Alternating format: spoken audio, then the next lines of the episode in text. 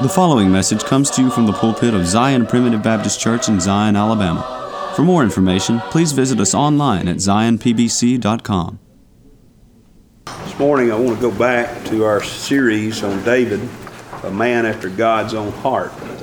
We talked about some of his characteristics in two messages recently. This morning, I want to go to into the Word and talk about the anointing of a new king. the anointing of a new king. And to do this, we want to uh, maybe cover some ground that we've covered before a little bit in our overview about David, but um, but I also want to go into more depth and detail about it, and also to contrast David with the the other king. There, you know, there were only. I'll never forget this because there was some kind of Scholars Bowl tournament or something when I was in high school, and the question was uh, asked, uh, how many kings of Israel have, were there? And of course, you think about all the kings, but talking about the United Kingdom of Israel, there were only three kings. It was Saul, David, and Solomon. After Solomon, the kingdom split into two. The northern kingdom called Israel, and the southern kingdom called Judah. But there were only ever three kings of the United Kingdom of Israel. And Saul was the first king. And so this morning, I want us to talk about how when David came um, onto the scene, onto the stage of history, and, and was anointed king, we want to talk about the anointing of this new king. But in order to do that, I want us to contrast it with the anointing of Saul as king. And, and so this morning, I want us to look at that. Uh, you know the history here at the point where uh, we are in 1 Samuel in the uh, 16th chapter, uh, we are beginning to see that Samuel the prophet is in his uh, decline, if you will, as an authority in, in Israel, and that at, at, at the time that we are here, uh, Israel has asked for a king, and Saul has been set up as king. And as we'll see in the message this morning, the, there came a time when God said, I've rejected Saul as being king, and I am about to send you Samuel to anoint a new king. And so in 1 Samuel chapter 16 and verse 1, we read this And the Lord said unto Samuel, How long wilt thou mourn for Saul, seeing I have rejected him from reigning over Israel? Fill thine horn with oil, and go, and I will send thee to Jesse the Bethlehemite, for I have provided me a king among his sons. And this is the time when we see David first come on the scene, as we've already talked about. David, this, this man who we're told was after God's own heart. You know, I, would, I think a man after God's own heart is worth studying, don't you? Now, he's not Christ. Christ is the standard. Christ is the ruler that we measure ourselves by. But David is a man who is called a man after God's own heart. And that's why, you know, there's more written about David than just about anyone else in the Bible, uh, in the Old Testament for certain. David, I, I, don't have the figures before me as I did when we were preaching on this, but there are, there are so many times that David's name is mentioned throughout the Old and New Testament as compared to everybody else. David was a man after God's own heart. And now the time came where God said, I want another king, and I'm sending you to, to, uh, to anoint him. So I want to talk about this morning anointing, the anointing of a king. Now, first of all, I want you to look at Saul's and David's selection as king, their selection as king. In 1 Samuel chapter 7, we read in verse 15, and Samuel judged Israel all the days of his life. And he went from year to year in circuit to Bethel and to Gilgal and Mizpeh and judged Israel in all those places. And his return was to Ramah, for there was his house, and there he judged Israel, and there he built an altar unto the Lord. Now, this is the prelude to the kingdom of Israel. And, and you'll recall, we don't have time to go through it this morning, but you'll recall that throughout the history of Israel, uh, God had led them by uh, either someone who was a priest or a prophet or a judge through the book of Judges. And a judge wasn't like what we think of, someone in a black robe sitting up there on a bench today. He was a leader. He was one who came in and he judged between right and wrong. And he judged between truth and, and justice and, and, and wickedness. And, and he would go out and lead them in battle to, uh, to deliver them from the oppression that they faced. Samuel was the last of the judges and the first of the prophets. That's a good transition to remember. Samuel was the last of the judges and the first of the prophets. And after Samuel, uh, for many, for about 490 years or so, uh, after Samuel, there were kings in Israel and kings in Judah. and leading up to the time when Christ came, uh, which um, Christ now sits on the throne of his father David. He is ruling and reigning today in a spiritual sense. But at this time, God was leading the nation of Israel unlike any other nation around. But we see when it came time for Saul to be selected as king, that Saul's reign was initiated by man. Saul's reign was initiated by man. Look at chapter 8 now. You know, everything's going pretty good in chapter 7. But in chapter 8, sin always enters the picture and always causes problems. In verse 1, it says, And it came to pass when Samuel was old that he made his sons judges over Israel. And he tells us their names in verse 2. And in verse 3, he says, And his sons walked not in his ways, but turned aside after lucre and took bribes and perverted judgment. Sin always causes problems, doesn't it?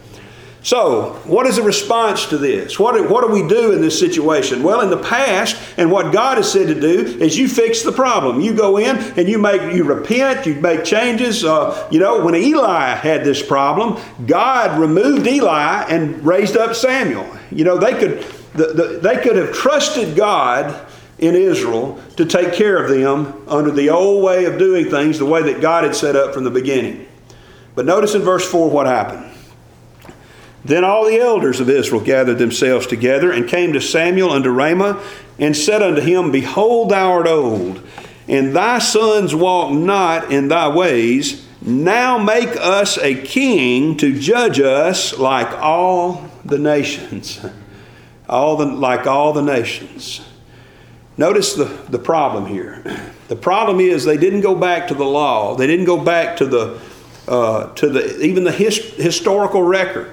Uh, you know, we're told in the, in the Word of God in First uh, Corinthians chapter 10, and I believe it's verse 12, that all the things that happened in the Old Testament were given to us for examples.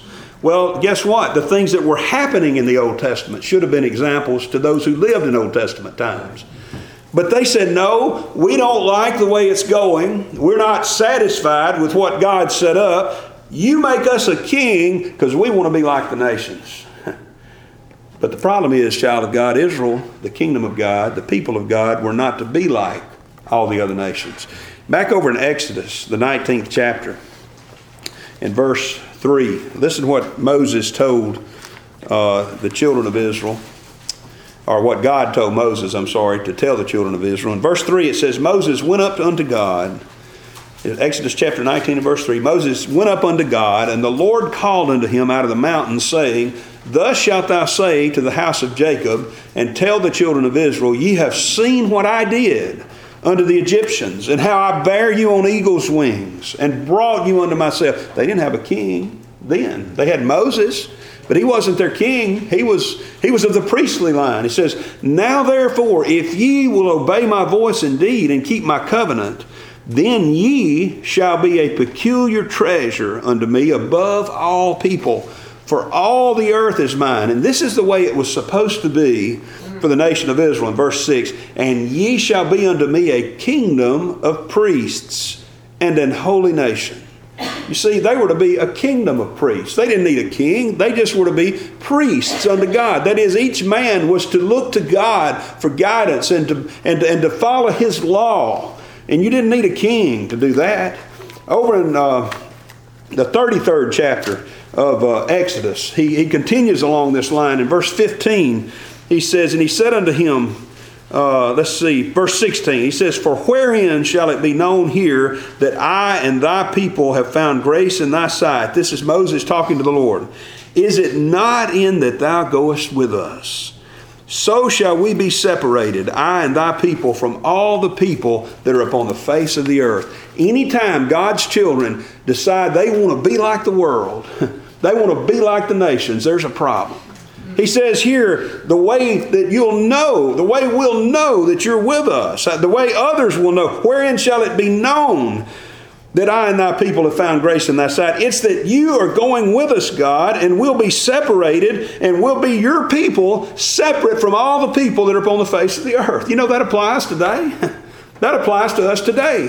There should be a difference in us and the world. There should be a difference in the way we live and the way the world lives. There should be a difference in the way we worship and the way the world worships. There should be a difference in what we believe and what the world believes, you see. There should be a difference. But they said, we want to be like the nations. Uh, over in uh, Leviticus chapter 20 and verse 26, I like this. Just a quick verse here. It says, And ye shall be holy unto me, God says. Why? For I, the Lord, am holy, and have severed you from other people, that ye should be mine. I like that. We are God's peculiar treasure. The church, particularly today, ought to be is, is God's peculiar treasure. It's it's uh, uh, the way that the place He has established to put His name. In the Old Testament times, it was the nation of Israel. Today, it's the church. It ought to be God's peculiar treasure. But they said, we want to be like the nations. We want to like be, be like them. And back over in 1 Samuel chapter 8 and verse 6, notice what it says, but the thing displeased Samuel when they said, Give us a king to judge us. Now, let me just say this, too. I'm thankful that what we've had here in this congregation, in this church, has been, you know, I can't think of a time that. Uh, that something, some action has been taken by the congregation that has displeased me, you know, or has, uh, or things that have happened. I mean, there's things we all do every day that displease the Lord, but there's nothing that, um, you know, that has caused grief to me as pastor. You know, that's a, you know, we're told, and it's over in the book of Hebrews, he talks about the pastors watching for your souls. And it says, uh, it says, uh, uh, basically pay attention, uh, give heed to them that have the rule over you. That's the elders and the bishops, the pastors that have the rule over the congregation, not in a tyrant way, but in a spiritual sense, that, uh, that it's my job to stand here and to preach you uh, the Word of God and what it says. And it says, give heed to that person who has the rule over you, because he says, for they watch for your souls, that he may give account of it with joy and not with grief. Now, now the point here is, is that, is that when I preach and you listen and it's from the Word of God, and it's not just my opinion, it's something from the Word of God, that gives me joy. When I preach it from the Word of God and you don't listen, uh, and, and, and, and uh, sometimes, and we've had, we've had it happen where it becomes so egregious and open that, that it's something that, that I, I, I'm, my heart breaks and I have to deal with that. There are situations I've run across in my ministry where I remain heartbroken today and I remain grieving over it, you see. and what he's saying is here, he's saying, listen to that person, listen to the Word of God, listen to the man who's preaching you the truth, because if you don't, it causes problems. And it says this displeased Samuel, but notice what he didn't do. He didn't get up and start browbeating the congregation, did he? No, the first thing he did, eventually, you know, if something were to get so out of whack in this church, that um, that's clearly uh, um, uh, opposed to the things of the Word of God, I'd have a duty to preach about it. I'd have a duty to come to you about it or talk to you about it. I'd have a duty as pastor to deal with it in some way, to preach about it. But you notice what Samuel did? He didn't go running immediately and say, Whoa, I'm mad and I want to tell you about it. no, the first thing he did is it displeased him, but Samuel prayed yeah. unto the Lord. Let me tell you something, you young men, any of you young men that may have a call to preach one day. If you're not availing yourselves of prayer, if you're not availing yourselves and engaging in prayer on a daily basis, fervently praying to God, then you're going to have problems in your ministry. you know, when I have the most problems as pastor and preacher, it's when I forget to pray. You say, Pray, you forget to pray? I'm sorry. I confess to you, it happens. You know why? Because I'm Adam multiplied. I'm a sinner. I have great intentions, Brother Chuck. I lay down at night and I'm going to pray, and I think sometimes I pray all night because I go to sleep praying and I wake up praying. I just can't remember when I quit praying. I can't remember when because I, I hit the I hit the pillow and I'm going now I'm going to pray. I'm fine. I'm going to pray, and next thing you know, I'm snoring away. You know. See, I'm weak. I'm weak. But Samuel was weak, but he was he understood that prayer was where his strength lay. And he goes to the Lord, and the Lord tells Samuel, He says, Hearken unto the voice of the people and all that they say unto thee, for they have not rejected thee, but they have rejected me, that I should not reign over them. Now, that's another thing that I want to say to you about preaching. If, if a man is truly called of God and is preaching the Word of God, and the people don't listen to that, sometimes the man gets mad. Now, I, I, I'm a man, and we all get you know, we all have our own passions and our own particular weaknesses and that sort of thing. And, and so I've seen preachers get mad. I'm sure there's something that could be done that I would get mad. And there are times when I may have I've, gotten frustrated before in all this. But uh, but I want to say to you that uh, any other any preacher that understands the Word of God, they must understand that when people reject his preaching, they're not rejecting him; they're rejecting the Word of God. I didn't come up with this. I didn't come up with this. I didn't. I didn't sit down and write the ten suggestions. I mean commandments. Isn't that what they are today? Ten suggestions. That's what people think. Anyway, they're Ten Commandments, though. they're Ten Commandments. I didn't write them down as ten. I didn't write those down. God did. If you violate one, you're not. You're not really. It's, I'm not. I may take it personally. I may get upset about it. I may be frustrated. I may be heartbroken over it. But it's really rejecting God. And that's what God's telling Samuel here. He said, Listen, they're rejecting me, not you. And, you know, which brings us to that point that I always try to remind you and me of, especially me, is that it ain't about us. it ain't about you and it ain't about me. It's about God, you see. We're not here this morning about us. If this was about me, I'd, I'd, probably, you know, go down to the pond or the river somewhere and be fishing. You know, it'd be, if this was all about me and what I want to do, there's a lot of things I could be doing that would uh, be pleasing to the flesh, but this is about God. And this is about serving Him, you see. So, God says, I'm not pleased.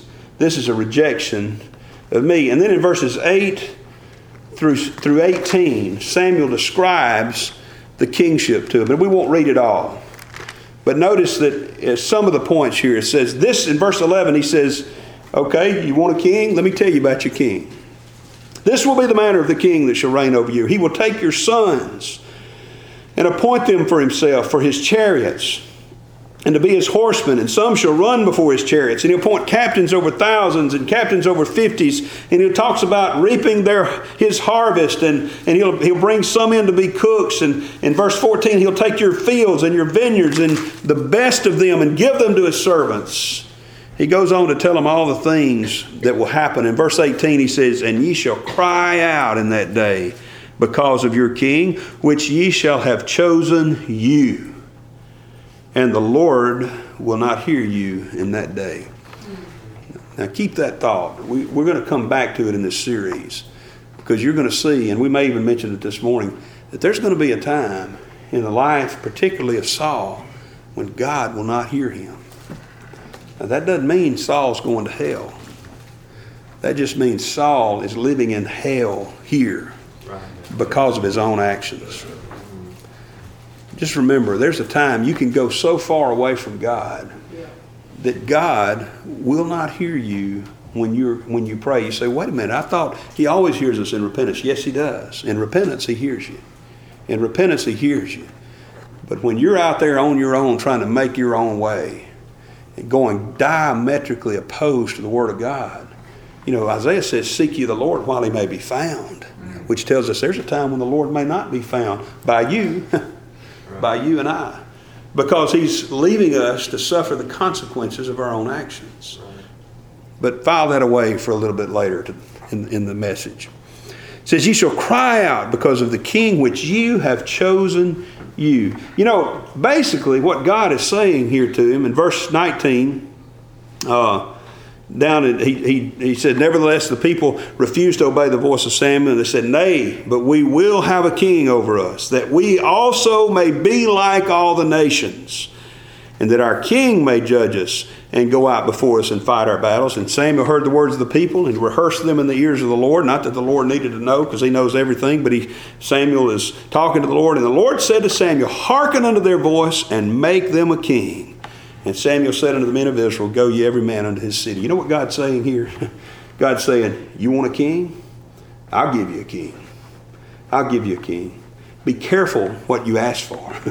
Be careful what you ask for, child of God. Uh, over in Hosea, the 13th chapter, the prophet Hosea is talking about some other problems in the nation of Israel. But he comes down to uh, the, the ninth verse of the 13th chapter, and he rehearses in their hearing basically a recap of what happened here in 1 Samuel chapter 8. And he says in verse 9, O Israel, thou hast destroyed thyself, but in me is thine help. Now, this is not the same situation. There's other things that are going on here in this time, and it's a different era, but it's basically Israel being disobedient again. It says, In me is thine help, I will be thy king.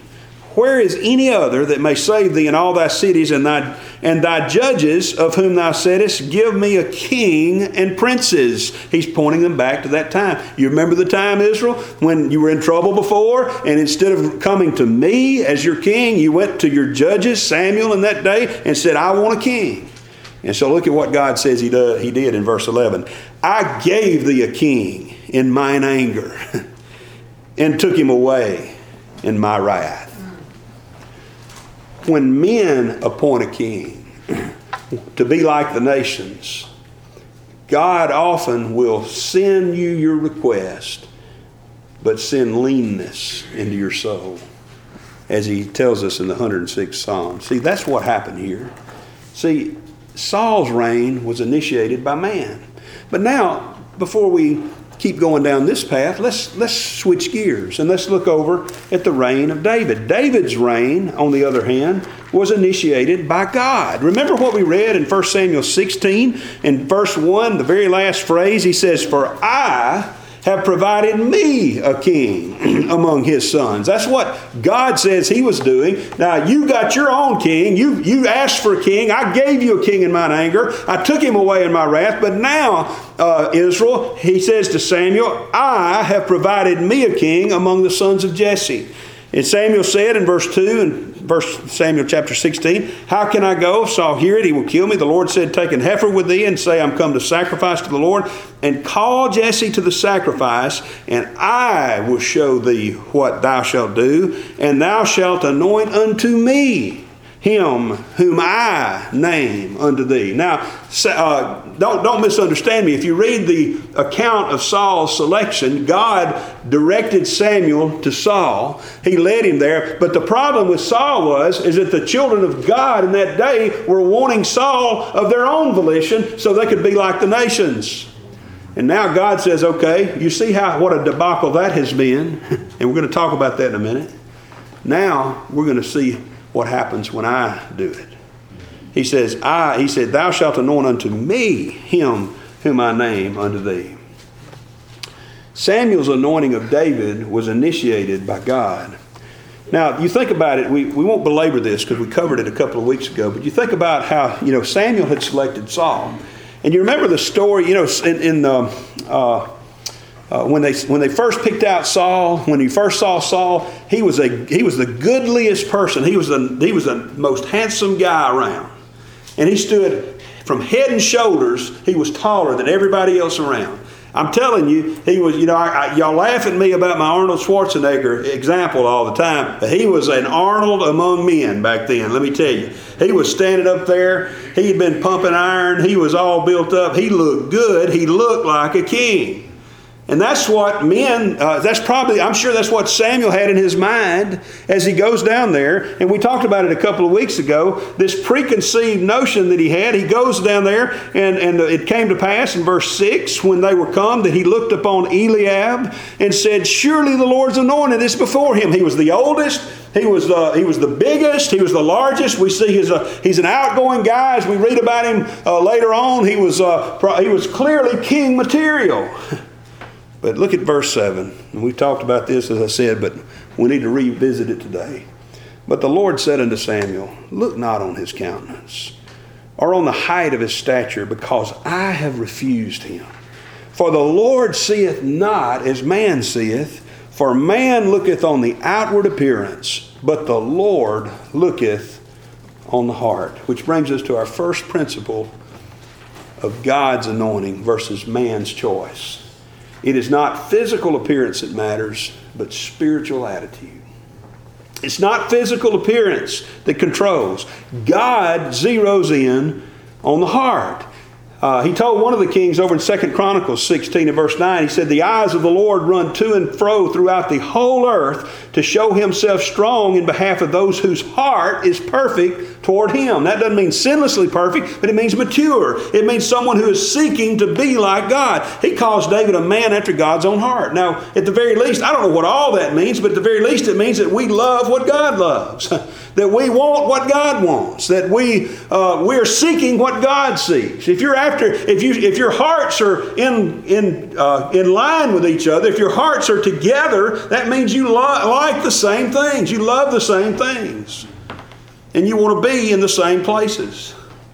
It's not physical appearance that matters, but spiritual attitude. you know, that's something that when the time comes someday when we which we don't feel any need or, or uh, impression toward that right now, but someday if we ever decide to ordain a deacon, say, oh boy, he's a great businessman. He'll be a good deacon. Is that what God cares about? Is that what he, let's look over in Acts chapter 6 for just a minute and see what God cares about when it comes to deacons. And by the way, don't be clamoring too hard. Don't be campaigning too hard to be a deacon. Because you know what a deacon means? It means a servant. It means a servant. That's what a deacon is. A deacon is a servant. So, chapter 6, when it came time to, uh, of Acts, when it came time to set up deacons, in verse 3, he says, uh, Peter says, Wherefore, brethren, look ye out among you seven men of honest report full of the Holy Ghost and wisdom, whom we may appoint over this business. Did he say anything about, oh man, he's run a business for years? he's done great. He's, he did great in the stock market. he knows how to play it. He, no, he says, you got to be, first of all, honest. Honest. And secondly, full of the Holy Ghost and wisdom. That means, sounds a little bit like a heart like God's, doesn't it? Sounds a lot like a man after God's own heart, doesn't it? That's what God is looking for. He doesn't care about how you look or what your portfolio looks like. He cares about where your heart is. None of the brothers of David met this criteria. It's not physical appearance, but spiritual attitude. And it's also not a strong spirit that matters, I've heard it said, but a servant heart. Say, well, well, Saul had a strong spirit, and we see where that got him.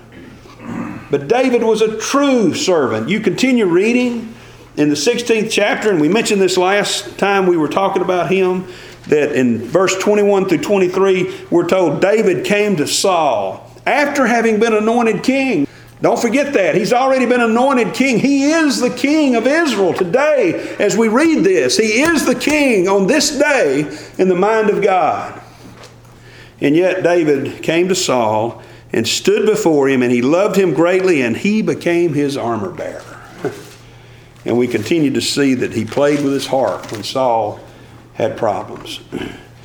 You know, God says David is my servant. You look in Psalm 89 and verse 20 sometime. He said, I have found David my servant, and with my holy oil have I anointed him. in Matthew chapter uh, 25, I believe it is. Matthew chapter 20, I'm sorry. Chapter 20 and verse 25. Jesus gives us the recipe for greatness in the kingdom of God. Verse 25 of Matthew 20. But Jesus called them unto him and said, Ye know that the princes of the Gentiles exercise dominion over them, and they that are great exercise authority upon them. Yeah, that's the way it is in the world today, isn't it? Told you before, it's like a pyramid. The higher you are on that pyramid, the more people are below you, the greater you are in the world. And when you get to the top of the pyramid, When you reach the top of the pile, as we say sometimes, you have really made it, right? In the world, that's the way they count it. God takes that and just completely, turn, completely turns it upside down. So in the kingdom of God, the pyramid is on is is is we, as we say bottom upwards. the bottom is on top. You see, the more people you are serving, the greater you are. Look at what he says. But it shall not be so among you. But whosoever will be great among you, let him be your minister or your servant. And whosoever will be chief among you, let him be your servant. Why? Even as the Son of Man came not to be ministered unto, but to minister, and to give his life a ransom for many. You see, it's, it's not a strong spirit. It's not some, uh, you know, Saul was strong in spirit. You know, we like to see strong spirited people that, that go out and pull themselves up by the bootstraps and make their way in this world and are successes in the world. That's not what God's looking for. He's looking for a servant heart. He's looking for a servant heart. And something else that's interesting here that you find, and you see it often in the kingdom of God, it's not public favor that matters but private faithfulness. Private faithfulness. You know, your public resume does not matter when it comes to the kingdom of God. You could have been the president of the United States of America and yet be not unfit for service in the kingdom of God. In fact, I dare say most of our presidents would have been unfit for service in one of God's little local churches in the kingdom of God. It's not your public resume that matters. He found Moses in the desert. He found Joseph in prison. He found David over on the hillsides of Bethlehem shepherding those smelly old sheep. In the parable of the talent, when it came time to, uh, to praise the ones that had invested those little small talents that had been given to him, he said, Well done, thou good and faithful servant. Thou hast been faithful over a few things. I'll make you ruler over many things. You know, that's the way it's supposed to be in the kingdom of God. And that was the difference between Saul and David. Their selection as king, Saul was the choice of man. David was the choice of God. Now, quickly, as we try to bring this to a close, I want to look at their direction as a king. Their direction as king. Saul's reign was primarily directed by man. It started off rather interestingly, you know, and we're not. turn back sometime and read the ninth chapter the ninth chapter of First Samuel. We won't go there today. We may cover it sometime during this uh, during this series on David. But you could not have asked for a finer specimen of king, as I've already said. In the ninth chapter, in the first verse, we read that uh, uh, that uh, there was a man of Benjamin whose name was Kish, he goes on to say he, he was a mighty man of power. In verse 2, he had a son whose name was Saul, a choice young man and a goodly. And there was not among the children of Israel a goodlier person than he. Nobody, there was nobody more handsome than him, you see. From his shoulders and upward, he was higher than any of the people. Started off kind of interestingly, and the rest of this chapter is not about Saul reigning and ruling over anybody or anything like that. It's about him seeking to find his father's asses that had been lost. He had his father's uh, donkeys had run away, and he was he sat there seeking them and looking for them, and he ends up finding himself anointed as king in chapter ten and verse one. Interesting story. And then in verse 21 of chapter 10, it's sort of a harbinger of what's to come. It's, it's rather ominous, uh, really says in verse 21 when he had caused samuel had caused the children of the tribe of benjamin to come near and he's, he's, telling them i'm fixing to show you who your king is. Says and saul the son of kish was taken and at the end of that verse when they sought him he could not be found. When it was time for him to become king he couldn't be found. Why is that? He wasn't out on the hillside shepherding sheep. It says therefore they inquired of the lord further if the man should yet come hither. And the lord answered behold he hath hid himself among the stuff. he hath hid himself among the stuff. It's almost like God's telling us here that Saul's getting cold feet. cold feet. Or, or maybe he's just distracted. I want to say this to you. That's the whole message in that. We sometimes hide ourselves among the stuff of this world, don't we? and we're not really available when God is ready for us to serve. And that's the way it was with Saul. If you continue reading, most of his entire reign, the entire reign of Saul, was a study in impatience and walking by sight.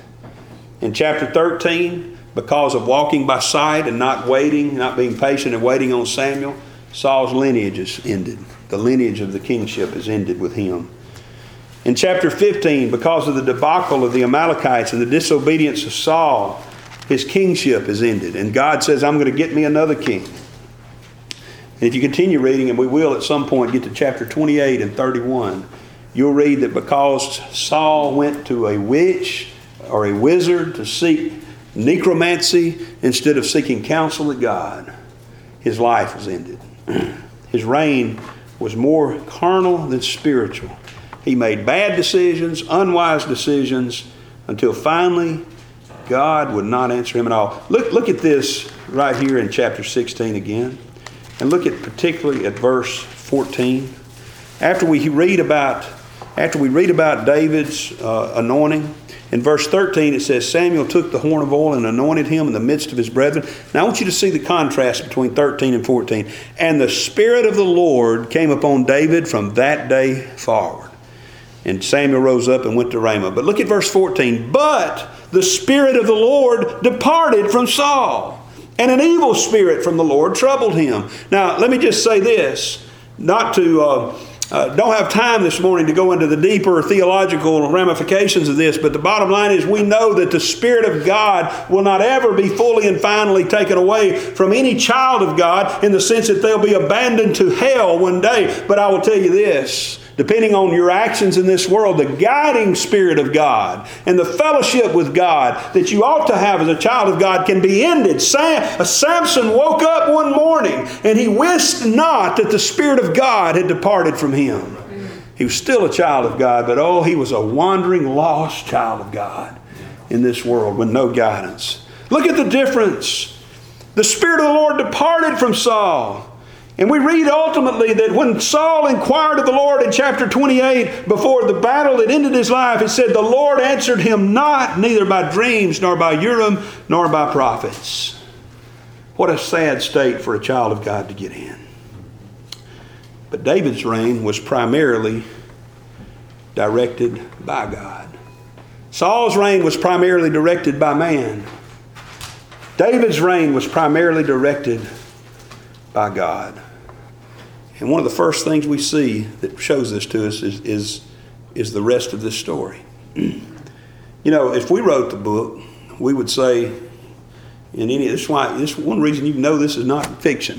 this is truth. Man wouldn't write a story like this. If we wrote this story, we'd say, and Samuel took David down to Jerusalem and, uh, and presented him to the people, and he ascended the throne and deposed Saul, and they lived happily ever after. But you know, that's not what happened at all. If you continue reading and you go to the second Samuel chapter 5, we're not going to go there this morning for lack of time, but go there sometime in the, the first five verses of 2 Samuel chapter 5. You're going to see that it was at least 14 or 15 years later, when he was 30 years old, that David finally became acknowledged as king before the people. But you notice what happened. The Spirit of the Lord came upon David from that day forward. His reign was more spiritual than carnal. You know, I wonder, did it manifest itself in some of the Psalms that he wrote? I'm sure it did. I know that was of the Spirit of the Lord. Did it manifest itself in maybe just some of the songs that he played and sang that we don't even have a record of? Maybe all of the above, his actions. Their direction as king was so different. Saul's reign was primarily directed by the carnal, by man. And David's reign was primarily directed by God. So, what are the lessons for us? Well, let me just quickly, and I know our time is gone, let me share this with you to give you a little hope. Because I know in my own life, I've gotten off track before. I've gotten off what I believe the, the pathway that God would have had me to be on. And sometimes we have this idea that there's one pathway and that's it. And when you miss the boat, you're forever stuck on some side street dead end. But that's not the case. Look with me back over to 1 Samuel chapter 12, right quick. And I know our time is up, but we need to get this before we go. Chapter 12 and verse 6. Samuel said unto the people, It is the Lord that advanced Moses and Aaron that brought your fathers up out of the land of Egypt. Now therefore stand still that I may reason with you before the Lord of all the righteous acts of the Lord which he did to you and to your fathers. And, he, and when Jacob was come into Egypt, your, your fathers cried unto the Lord. Then the Lord sent Moses and Aaron, which brought forth your fathers out of Egypt. And he goes on to talk about how that uh, God has been providing for you, and yet now you have rejected him, and you're in, he's, he's basically calling them to account. He's saying you're wrong for asking for a king. In verse 13, though, he says, uh, no, verse 20, the people, the people said, after he, he called them to account, the people said, We're so sorry we did this. I'm sorry. You know, they said, uh, said just uh, pray for us that we die not, for we've had added to all our sins this evil to ask us a king. But look at verse 20. Samuel said unto the people, Fear not. Fear not. Ye have done all this wickedness. Yet turn not aside from following the Lord, but serve the Lord with your heart, all your heart, and turn ye not aside, for then should ye go after vain things which cannot profit. In verse 22, for the Lord will not forsake his people for his great name's sake, because it hath pleased the Lord to make you his people. And he says in verse 23, Moreover, as for me, God forbid that I should sin against the Lord in ceasing to pray for you but I will teach you the good and the right way. Notice, God is faithful to forgive us even when our rebellion sets us on the wrong path. Secondly, God expects us to serve Him where we are. He expected Moses to serve him in the wilderness. He expected Joseph to serve him in prison. He expected David to serve him in the sheepfold. In Psalm 78 and verse 70, we read, He chose David, also his servant, and took him from the sheepfolds.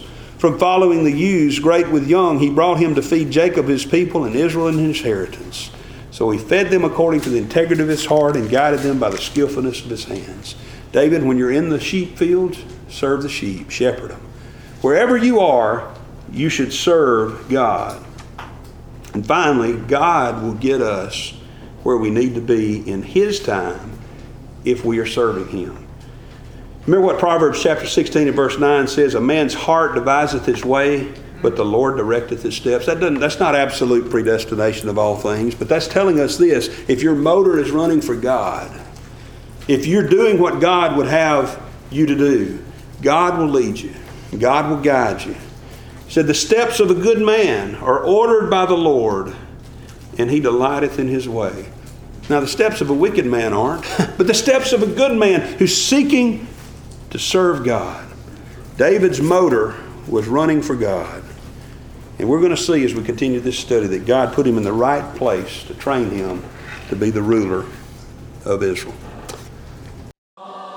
We thank you for listening to today's message.